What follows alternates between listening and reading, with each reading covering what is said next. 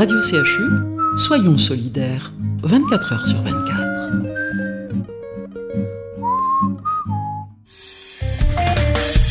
Y'a pas d'os, j'aime les gosses. Avant que la tête ne devienne grosse. Sans les bosses, j'aime les gosses. La vie ne. Bonjour mes petits amis, bienvenue dans votre émission. La récré en pyjama. Ah, Bon. Merci Nicolas. Bonjour Et Chantal. bonjour. Ça va? Bonjour mes petits amis. Donc euh, nous revoilà pour une autre émission Une nouvelle émission Une nouvelle en compagnie d'Alix. Au son. Bonjour. qui va également nous accompagner dans les textes. Super. Et nous allons aujourd'hui raconter deux contes de Valérie. Bon enfant. Et Bonjour voilà. Valérie, on t'embrasse. Oui, bah oui, on te fait des bisous, hein. Beaucoup, beaucoup. Masqué. Et on, on mais- esp- on- masqué. Et puis on espère bien qu'un jour, tu trouves le temps de venir sur Bordeaux pour qu'on puisse euh, faire une émission Ouais, ça avec serait toi. chouette. Ah oui. Bon, faut savoir que Valérie habite à Cagnes-sur-Mer. Ça n'est pas la porte à côté, C'est évidemment. sûr. Nous allons donc euh, raconter la première histoire qui s'appelle Blancardine. Il faut savoir que trop de bonnes intentions nuisent. Et tout ça se passe dans un zoo très particulier. Écoutez. Blancardine était une célèbre girafe du zoo de Saint-Cloud. La star du lieu, c'était elle. Des milliers de photographes la mitraillaient continuellement pour l'imprimer sur leur pellicule. Nonchalamment, du haut de son grand cou, Blancardine prenait la pose. L'air de rien, le sourire aux lèvres toujours présent. Tu l'imagines, t'imagines une girafe en train de sourire avec ses grosses lèvres. là. je, le- je le vois, Moi j'imagine je le très bien. vois. Certains, pour la prendre en photo de plus près, se montaient sur les épaules. Pas de problème, il suffisait de le demander.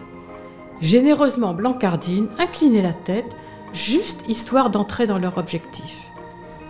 Mais la vie de star n'était pas de tout repos. Pas un moment à elle, pas le temps de se consacrer à autre chose qu'à vivre sous le feu des flashs crépitants. Pauvre Blancardine, la plaignit Joël, le rat de la cage numéro 8. Non seulement elle est enfermée, mais en plus, avec sa grande taille, elle ne peut se dérober aux yeux de tous ces intrus. C'est vrai que nous, au moins, nous pouvons nous soustraire quelques instants au regard dans le tronc creux. Renchérit Lazare le lapin avec commisération. Arrêtez de vous plaindre. Elle aime ça, les honneurs. Se moqua la hyène. Regardez sa démarche ondulante quand elle se déplace et son cou balancé avec élégance. Sûr que là, dans la jungle, aujourd'hui, elle serait perdue. Cette remarque désagréable irrita les petits animaux, décidément attachés à prendre le parti de la girafe. Parce que toi, peut-être, tu sais comment ça marche, une girafe dans la jungle. Ça fait des lunes que tu n'y as plus été, alors tu peux toujours causer, lui objecta le rat Joël. Tu dis ça parce que tu es jalouse de Blancardine et que tu aimerais bien toi aussi qu'on te photographie. Seulement voilà, tu es beaucoup moins belle, ajouta le lapin. Non, mais ça va, vous les minus. Vous ne vous êtes pas vus Et d'abord, les photos, c'est nocif pour Blancardine. Regardez, les taches jaunes, oranges qu'elle a sur le corps. Ben, ce sont des coups de flash d'appareil photo. Elle ne les avait pas avant. Elle est marron unie, comme toutes les girafes de la jungle. Marron uni Les girafes de la jungle Fichtre Le rat et le lapin ne se doutaient pas. Mais alors, ces éclairages indélicats avaient abîmé la belle robe de Blancardine Ciel, quelle horreur Leur star fanée à cause de ces maudits curieux Il faut agir, on ne peut pas la laisser jaunir davantage, lança Joël avec vivacité. Tu as raison. Sauvons-la de ces flashs néfastes pour sa santé, s'écria Lazare d'un ton chevaleresque. Et nos deux amis passèrent à l'acte. Ils échafaudèrent un plan infaillible qu'ils mirent en œuvre sans tarder. Le rat Joël creusa une galerie de sa cage vers celle de Blancardine. Il y mit tant d'énergie que bientôt même de très gros animaux purent l'emprunter. Puis, il invita les autres pensionnaires du zoo à venir le rejoindre. Bobo le pélican ne tarda pas à venir le rejoindre par les voies des airs. Il fut suivi de Pan le serpent, Samba le koala, Victor le porc-épic. Bientôt tous les habitants du zoo se retrouvèrent dans la cage numéro 8. Voici le passage, présenta Joël. Au premier curieux qui se pointe, chacun y va de sa technique pour les faire fuir. D'accord? Ok, Ok, pas de problème. Aux premières lueurs du jour, quand les tout nouveaux promeneurs arrivèrent, le comité d'accueil était prêt. Le premier se prit un crachat de serpent plein dans l'œil. Le deuxième ne put s'approcher, à cause des piquants qu'une fichue bestiole lui plantait dans le mollet. Le troisième fut mitraillé de boules de terre lancées par un koala très adroit. Et le quatrième en fut quitte pour des oreilles bouchées, suite à un énorme rugissement poussé à côté de ses ouïes. Et ce n'était pas fini. Bientôt, plus personne n'osa s'approcher de la cage de la girafe. Mais, mais, mais, que faites-vous à mes admirateurs? Qui vous permet? s'écria offusquée la belle girafe. Nous te sauvons, ne t'inquiète pas. Après, quand ils seront partis, nous nous occuperons de toi, répondit Joël. Quoi? Comment? s'étonna Blancardine qui n'y comprenait rien. Mais voilà, maintenant que tous les animaux étaient réunis autour d'elle, Bobo le pélican l'aspergea d'eau qu'il avait dans son bec. Puis Victor le porc-épic la brossa pour faire partir ses vilaines taches jaunes. Plus fort, Victor, ça ne part pas l'encouragea Joël. Aïe, ouille, mais vous me faites mal Arrêtez, voyons Vous allez ruiner mon pelage Les houppis, les houspilla Blancardine indignés. Là, ma belle, nous allons bientôt te faire partir ces vilaines taches dues au flash des photos. Le succès n'a pas que du bon, ma pauvre, dit Lazare le lapin. Dans sa cage, Lilienne riait de tout son cœur. Quels animaux stupides Elle les avait bien eus, avec ses histoires de tâches. Et puis comme ça, elle avait reçu quelques visites aujourd'hui, vu que la cage de la girafe était inaccessible et que les autres étaient vides. Tiens Mais qu'est-ce que c'est que ces tunnels qui est débouché tout à coup dans mon enclos? Ouille, ça sentait le roussi. Le roussi C'est quoi le roussi Euh, euh, Commence à À avoir- un peu peur là. Il dit, voilà. ça- il va se passer quelque chose Ouais, qui, ouais, est- ouais. qui, qui sent pas très bon. Oui, oui, oui. Et voici comment une hyène devint toute tachetée de marron, couleur boue de mécontentement. Et alors pourquoi? Mais parce que les autres animaux très mécontents, de cette fée bernée par la hyène, ha ha, C'est ça. Allaient venir l'embêter. C'est certainement ça.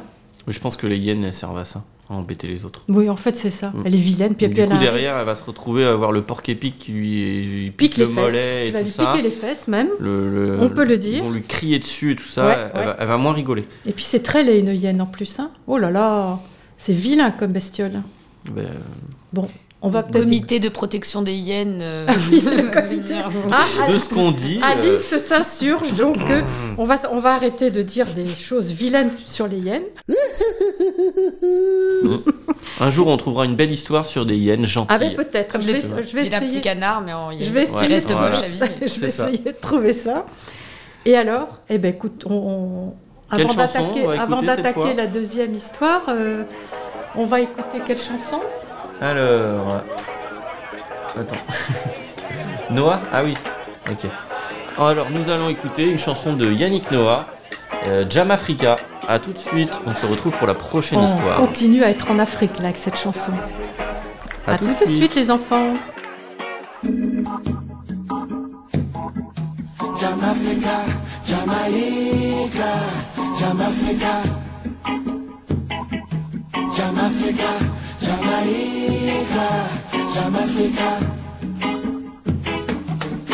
De Tunis à Douala et de Casa à N'Djamena, la même musique vole. C'est partout, partout, les rues de Kingston, c'est à vous, c'est à nous, comme un enfant prophète partout, c'est en moi, c'est en toi. Jamaïca, tu danses en Africa.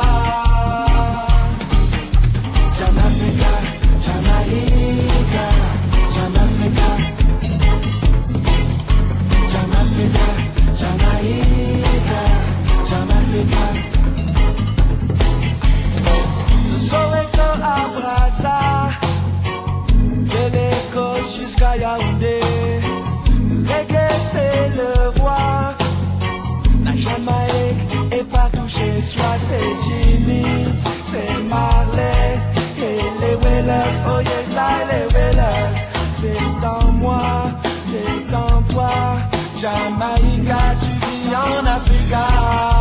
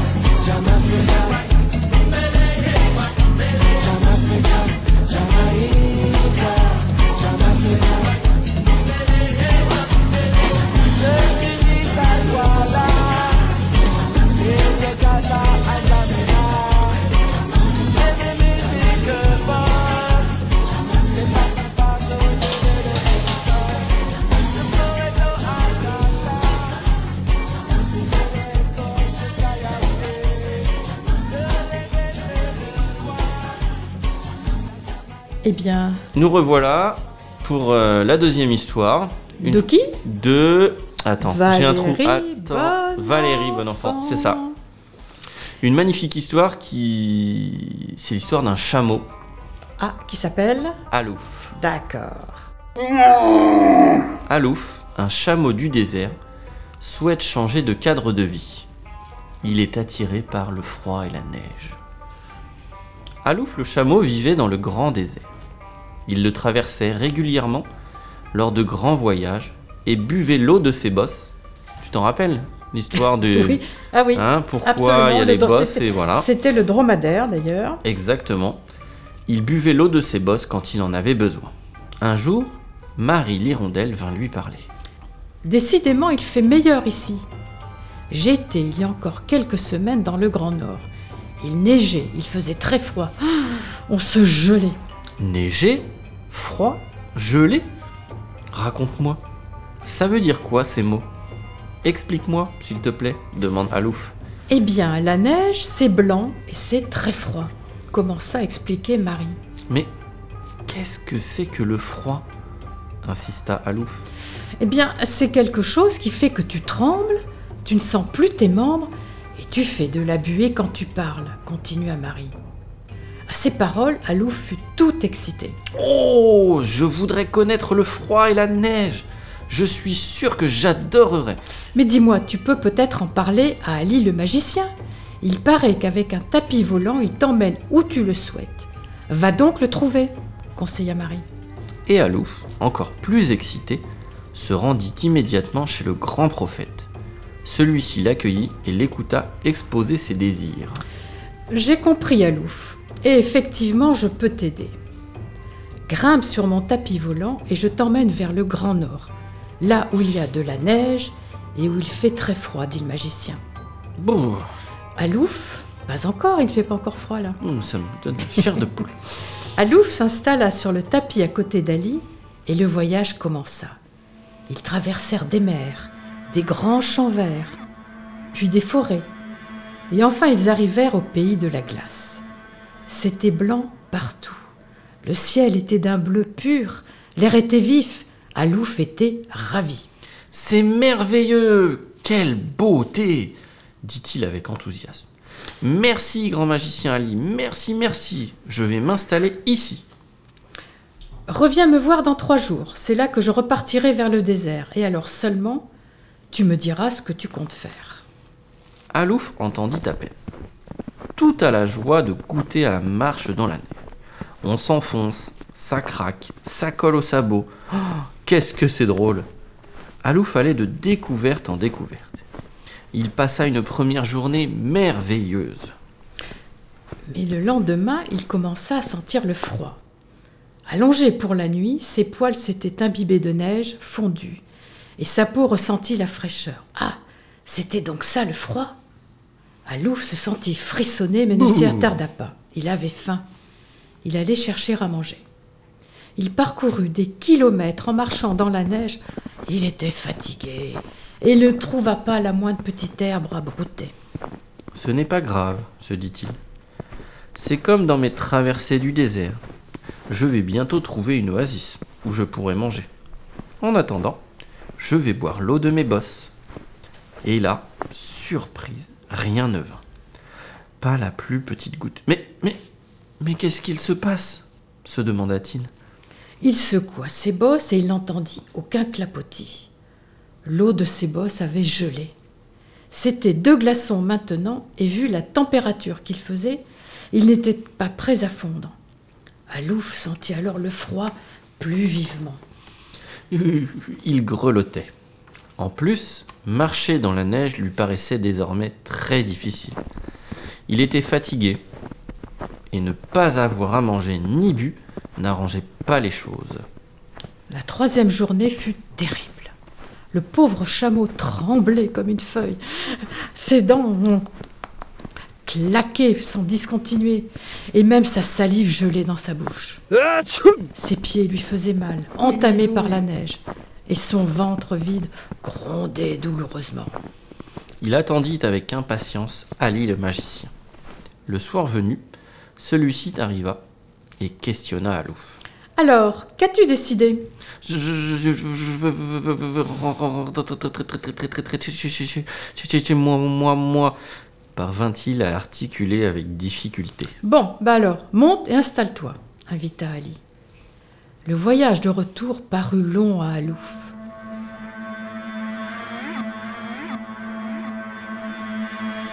Quand enfin il retrouva le désert, son désert, ce fut un immense bonheur. Il se roula dans le sable qu'il trouva très doux, joua à écouter le clapotis de l'eau dans ses bosses, et enfin s'étendit, s'étendit langoureusement au soleil. Quel pays merveilleux il habitait. Quelle douceur de vivre. Rien à voir avec le Grand Nord. Aussi, quand Marie l'Hirondelle vint le trouver à nouveau pour lui conter ses voyages, il l'écouta avec compassion et ne ressentit plus jamais l'envie de quitter son pays. C'est très joli ce conte, Ça veut bien dire qu'il faut savoir se satisfaire de où on est. de ce que l'on a. L'herbe Abs- n'est pas toujours plus verte ailleurs. Mais absolument, ni le sable, plus jaune. Absolument. Et nous allons nous séparer Sur avec une chanson nouvelle chantée chanson. de Michael Jackson qui s'appelle We Are the, The World. World. Et on se dit à bientôt pour On une se dit à prochaine bientôt, mes émission. petits amis. Nicolas, on se dit à bientôt également À Pour, une bientôt. autre, pour un autre enregistrement d'émission. On vous embrasse, mes petits amis. Au Et on revoir. vous souhaite une bonne écoute. À bientôt. Merci à tous. Au revoir. Toudou, toudou, toudou, toudou, toudou, toudou, toudou, toudou. Think about um, the generations and to say we want to make it a better place for our children and our children's children so that they they they they know it's a better world for them and think they can make it a better place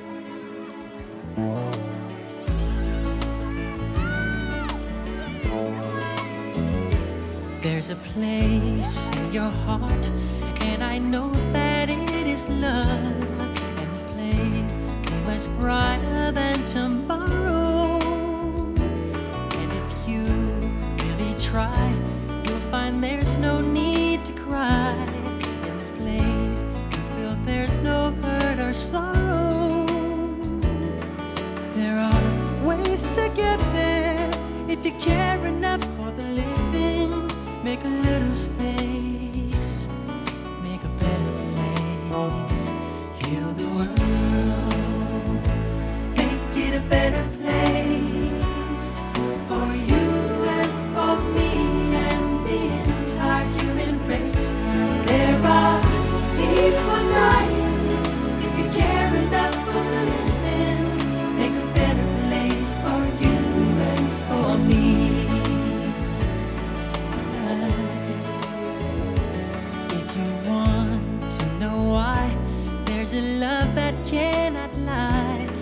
strong and only cares for joyful giving. If we try, we shall see in this bliss we cannot feel. There are dreams, stop existing and start living.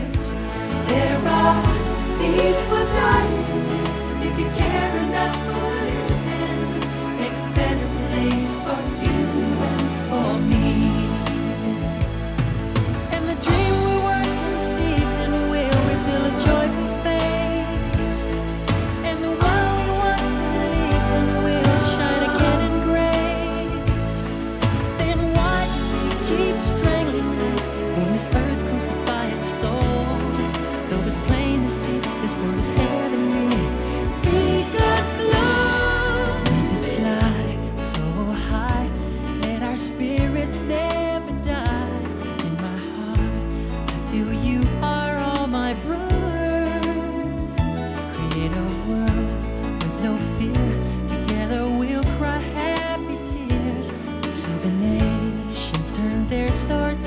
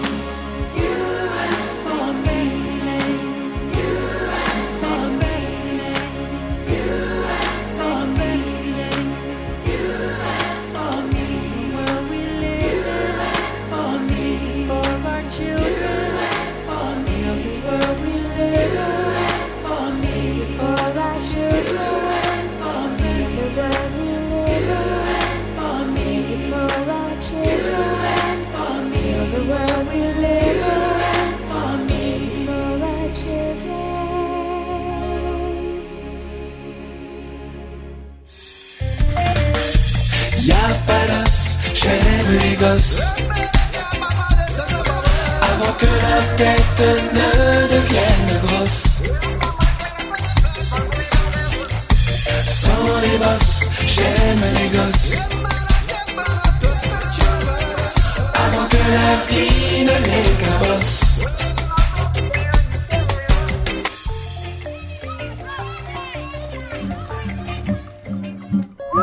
Radio CHU, soyons solidaires. 24 heures sur 24.